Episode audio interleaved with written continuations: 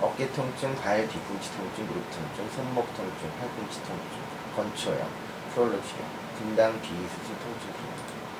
어깨 통증, 발 뒤꿈치 통증, 무릎 통증, 손목 통증, 팔꿈치 통증 등등 이런 통증이 있을 때 가장 흔히 들을 수 있는 진단명 가운데 하나가 건초염입니다. 즉 힘줄에 염증이 생겼다는 뜻으로 세부적으로는 테니스 엘보, 골프 엘보, 아킬레스 건너, 회전근개 염증이 진단이 내려집니다.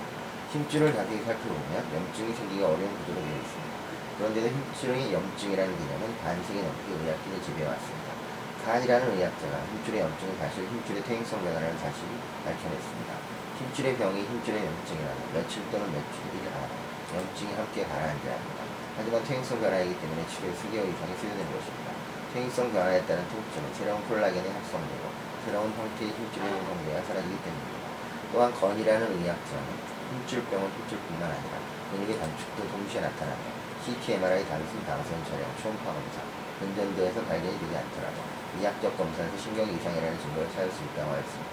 따라서 치료에서도 신경, 진통소염제를 투여하면 제대로 병이 치료되지 않아 장기화되면서 점차 손이 저리고 목의 운동 범위가 좁아지는 경과가 나타날 수 있습니다. 약해진 건의 치유 과정이 일어날 수 있게 증식을 투여하는 프롤로치료, 신경치료 등과 병행, 재활 운동을 지향하는 것이 바랍니다. 감사합니다.